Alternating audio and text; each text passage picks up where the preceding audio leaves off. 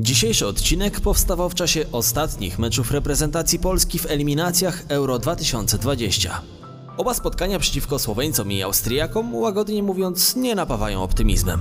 W takich momentach najłatwiej cofnąć się do czasów wielkich triumfów i powspominać chwile, w których Polacy mieli drużynę potrafiącą włączać się do walki o Mistrzostwo Świata.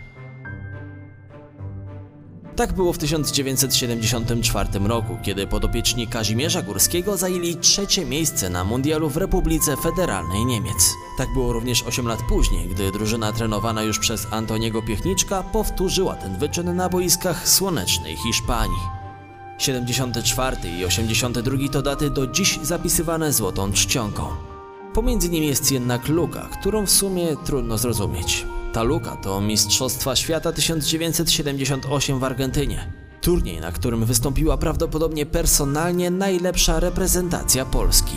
Turniej, który mogliśmy wygrać. Z tej strony Konrad Szymański. Przed Wami historię z boiska. Podcastu możesz słuchać na YouTube, Spotify i w aplikacji podcasty na Twoim iPhone'ie.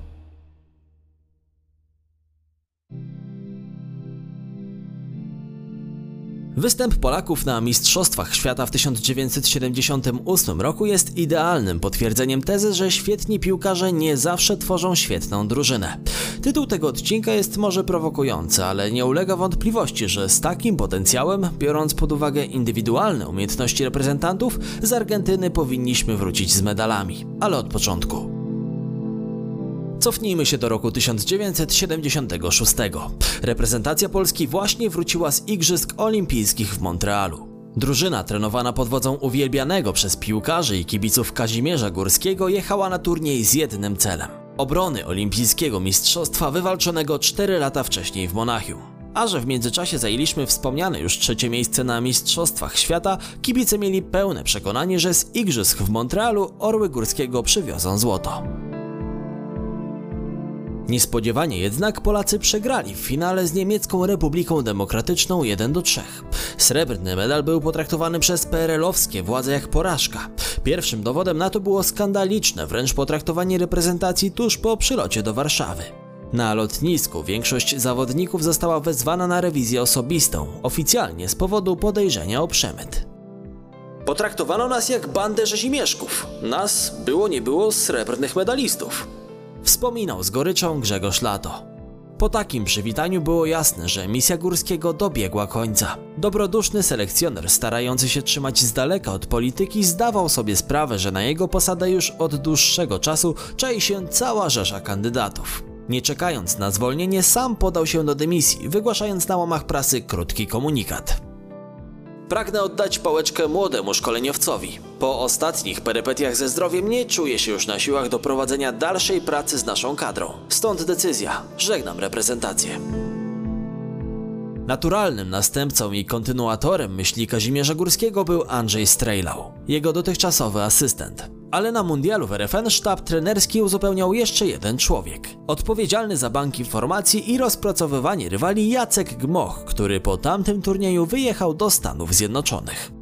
Były piłkarz m.in. Legii Warszawa po zakończeniu kariery z powodu kontuzji zasłynął napisaniem obszernego dokumentu pod tytułem Drogi poprawy pozycji polskiego piłkarstwa na arenie międzynarodowej.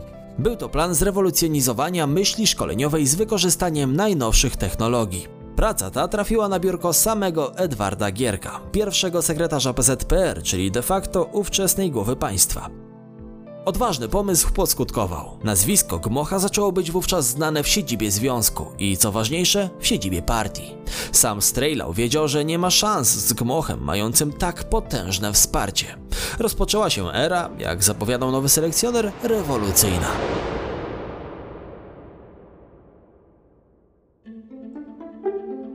Mimo olimpijskiego rozczarowania, swoją drogą obyśmy doczekali czasów, w których srebrny medal będzie rozczarowaniem, Gmoch nie zamierzał robić rewolucji personalnej. Takowa nie była przecież potrzebna. Trzon kadry miał pozostać bez zmian. W bramce Jan Tomaszewski, w obronie Jerzy Gorgoń i Władysław Żmuda. Środek pola należał do Henryka Kaspreczaka. Bramki gwarantował duet superstrzelców, czyli Grzegorz Lato i Andrzej Szarmach, a łącznikiem między pomocą a atakiem i jednocześnie głównym prowadzącym grę reprezentacji był jej kapitan i największa gwiazda, Kazimierz Dejna.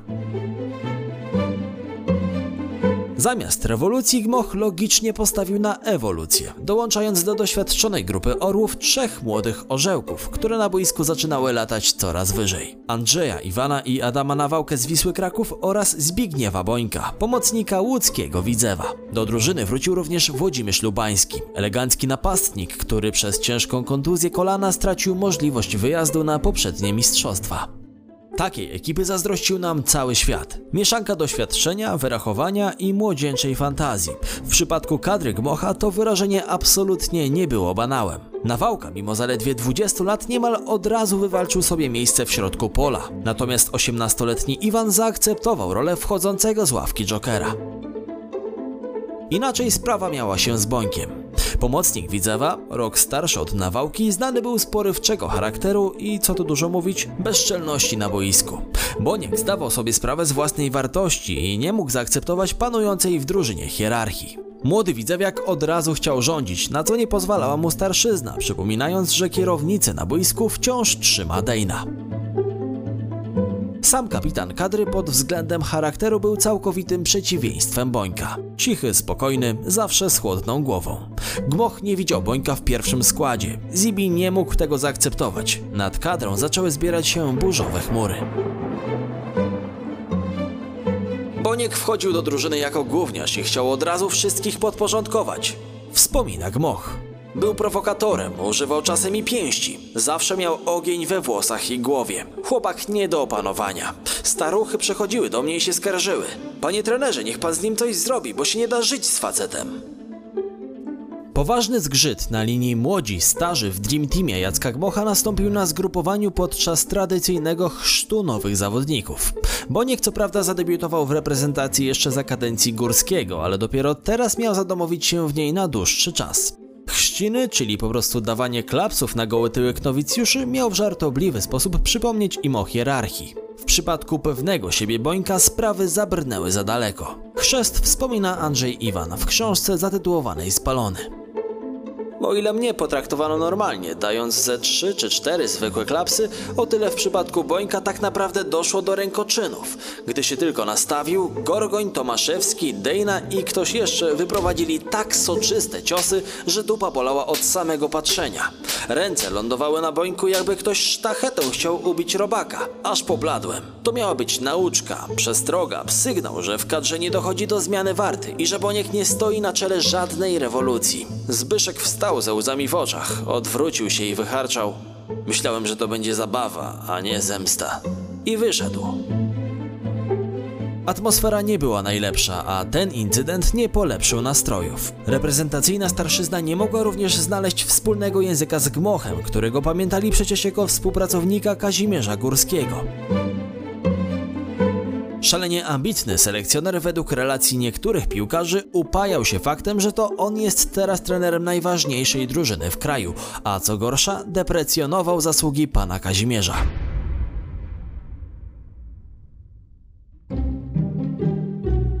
Metody treningowe Gmocha nie do końca pasowały piłkarzom, którzy szybko zauważyli, że selekcjoner chce przede wszystkim pokazać podopiecznym, iż w przeciwieństwie do Górskiego zamiast na instynkt stawiać będzie na dokładną analizę absolutnie każdego szczegółu. Przykład? Ponownie oddajmy głos Iwanowi. Zgrupowanie przed wylotem na mistrzostwa mieliśmy równocześnie w Warszawie i Rembertowie. Jacek opracował już plan pobytu w Argentynie i wyliczył ile czasu tam, w Ameryce Południowej, będzie trwał przejazd z hotelu do ośrodka treningowego, a następnie przeszczepił to na polski grunt. Wyszło mu, że powinniśmy spać w Warszawie, a trenować właśnie w Rembertowie. Jak się łatwo domyślić, było to całkowicie bez sensu. Doszły do tego kuriozalne rozmowy w cztery oczy z zawodnikami, nagrywane na dyktafon i rzecz jasna analizowane.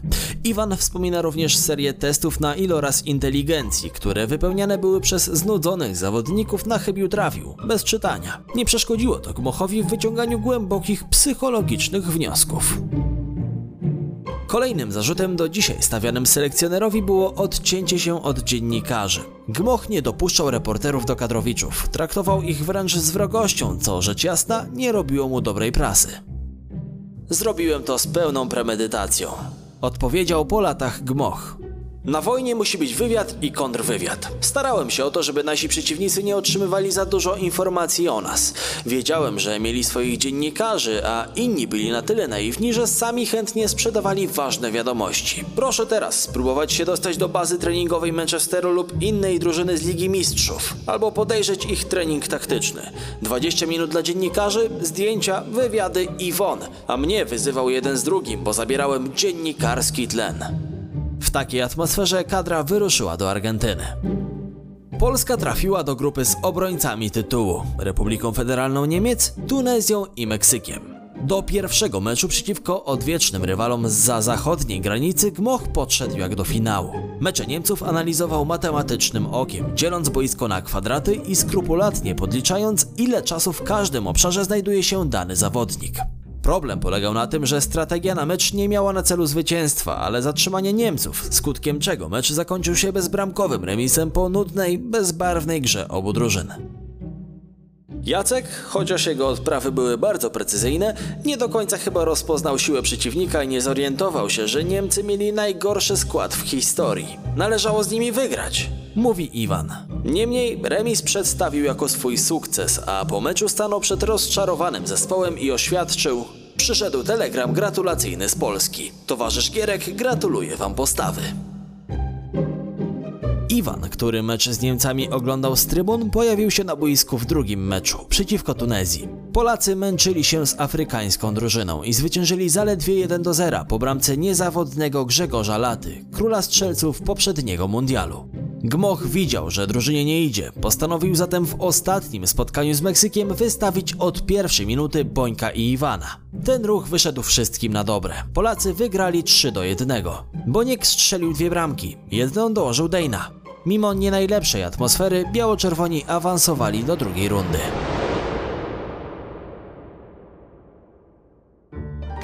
Mecze drugiej rundy również toczyły się w grupach. Tym razem los przydzielił nam ekipy z Ameryki Południowej Peru, Brazylię i Argentynę. To właśnie z gospodarzami mieliśmy się zmierzyć w pierwszej kolejności. Reprezentacja Albicelestis była faworytem turnieju nie tylko z powodów czysto sportowych. Wówczas władzę w kraju sprawowało wojsko, tak zwana junta.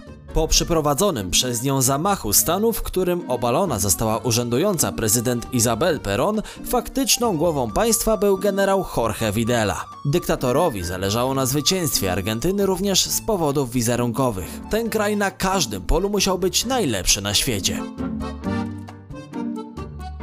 Trener reprezentacji gospodarzy, charyzmatyczny długowłosy Cezar Luis Menotti podkreślał, że jego misją jest powrót na szczyt drużyny, która straciła blask na poprzednich mistrzostwach. Na turniej zabrał solidną ekipę, którą w ryzach trzymał twardy obrońca, kapitan Daniel Passarella. W pomocy brylował Osvaldo Ardilles, ale i tak największą gwiazdą miał być jedyny zawodnik, który na co dzień grał za granicą. Napastnik Walencji Mario Kempes. Menotti uznał, że zabiera na mundial najlepszy możliwy skład, którego pewny był do tego stopnia, że ku wściekłości kibiców zdecydował się zrezygnować z pewnego 17-letniego napastnika Argentinos Juniors. Ten nastolatek już wtedy był wyróżniającym się zawodnikiem w lidze, ale selekcjoner uznał, że jego czas dopiero nadejdzie. W ten sposób szansę na występ na mundialu stracił niejaki Diego Armando Maradona. Zbliżał się zatem moment prawdy, na ile stać Polaków w starciu z gospodarzami. Czujący presję Gmoch szukał pomysłu na zaskoczenie Argentyńczyków. Wymyślił więc wręcz kaskaderski manewr, odsyłając na trybuny podstawowego stopera Jerzego Gorgonia, posyłając w jego miejsce Henryka Kasperczaka. Sami piłkarze czuli, że ten pomysł nie wypali. Jacek niepotrzebnie namieszał w składzie. Powiedział po latach Grzegorz Lato. Stara zasada mówi, że zwycięskiego składu się nie zmienia, a on chyba o tym nie słyszał. Do obrony przesunął Henka Kasperczaka, który w środku pola pełnił ważną rolę obok Kazia Dejny, bo twierdził, że Argentyńczycy będą grać dołem, więc taki wielkolud jak Gorgon jest mu niepotrzebny. No i jak padł pierwszy gol? Wrzutka w pole karne i Kempes strzela głową.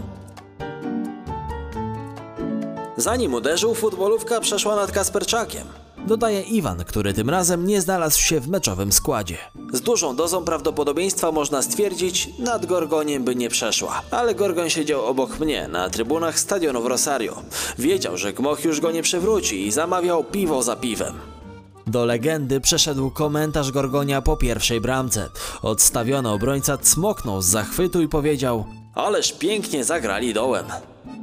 Było 1 do 0 dla Argentyny, kiedy Kempes znów dał o sobie znać, tym razem jednak w roli bramkarza. Po strzale laty piłka zmierzała do siatki. Napastnik Argentyny niczym najlepszy golkiper rzucił się w jej kierunku i wybił ją ręką.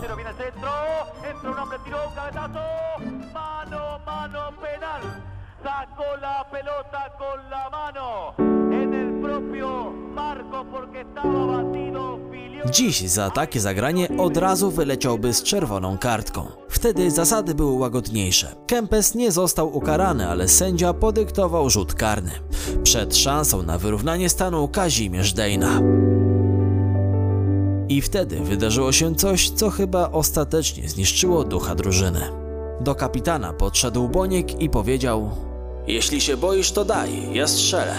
A przynajmniej tak relacjonował Andrzej Iwan. Kilka lat temu zapytano o to Zbigniew Boniek zaprzeczył, mówiąc, że jedynie wykazał chęć do wykonania jedenastki.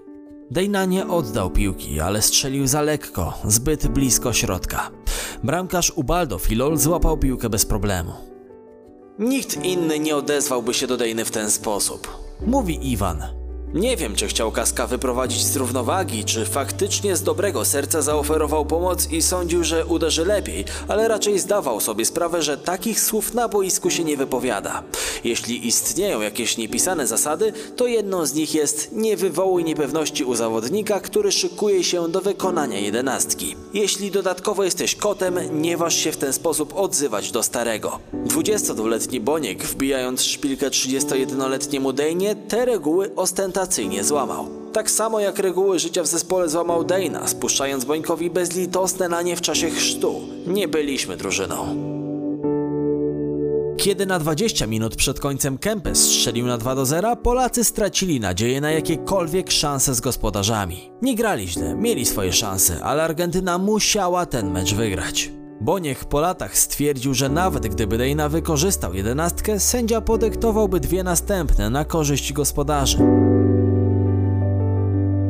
Gdy po meczu załamani Polacy wracali spod prysznica, niespodziewanie do szatni z całą wojskową świtą wszedł generał Widela, aby pogratulować piłkarzom walki. Polacy nawet nie zdążyli się ubrać. Kilku z nich podawało dłoń głowie państwa, drugą dłonią zasłaniając się, by uniknąć skandalu dyplomatycznego. Po prostu tragikomedia. Aby liczyć na awans do fazy medalowej, kolejne dwa mecze z Peru i Brazylią trzeba było wygrać. Z Peru owszem, wygraliśmy, ale znów w słabym stylu, tylko 1 do 0 po bramce Andrzeja Szarmacha. Gmoch wydawał się gubić w swoich decyzjach. Na środek obrony wrócił Gorgoń, za to w bramce zamiast Tomaszewskiego postawił na Zygmunta Kukle. Dlaczego? Tak po prostu. W meczu o wszystko z Brazylią do przerwy remisowaliśmy 1 do 1 po bramkach Nelinho i Laty. Ale różnica klas była zauważalna. Po przerwie Canarinos zadali jeszcze dwa ciosy, po których biało-czerwoni już się nie podnieśli.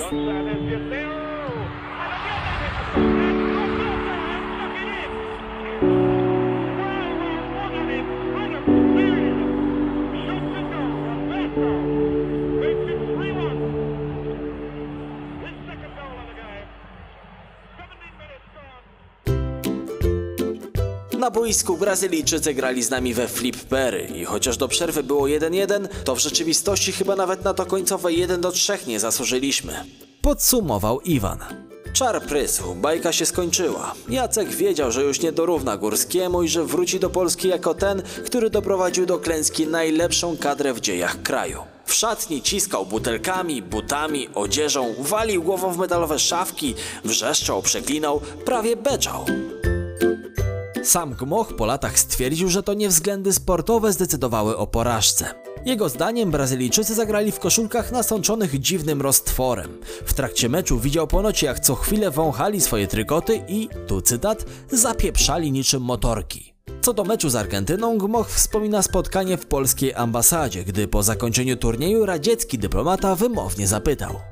Piąte miejsce to jest porażka? A gdzie są inne kraje z naszego bloku? Gdzie moja ojczyzna? Widela wydał wagon złota, żeby wygrać te mistrzostwa. Argentyna zgodnie z przewidywaniami dotarła do finału, gdzie o złoto miała zmierzyć się z Holandią, która znalazła się tam drugi raz z rzędu. Wynik otworzył niezawodny Kempes.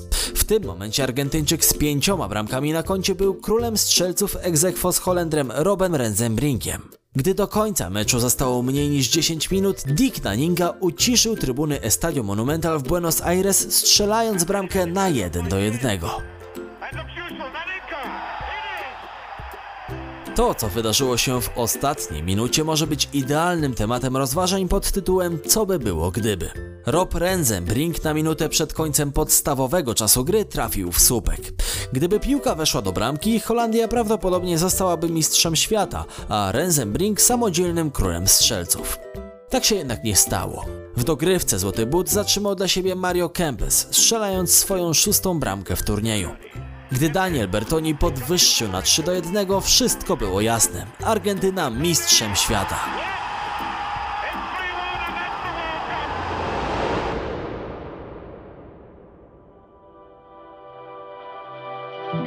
Mistrzostwa w 1978 roku do dziś są obiektem dyskusji.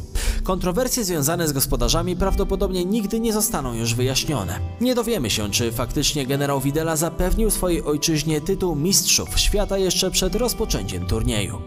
Pewne jest tylko jedno. Miejsca 5-8, które oficjalnie zajęła Polska, były porażką większą niż ta odniesiona w finale Igrzysk Olimpijskich. Po turnieju Jacek Gmoch przestał być trenerem kadry, co nikogo nie zdziwiło.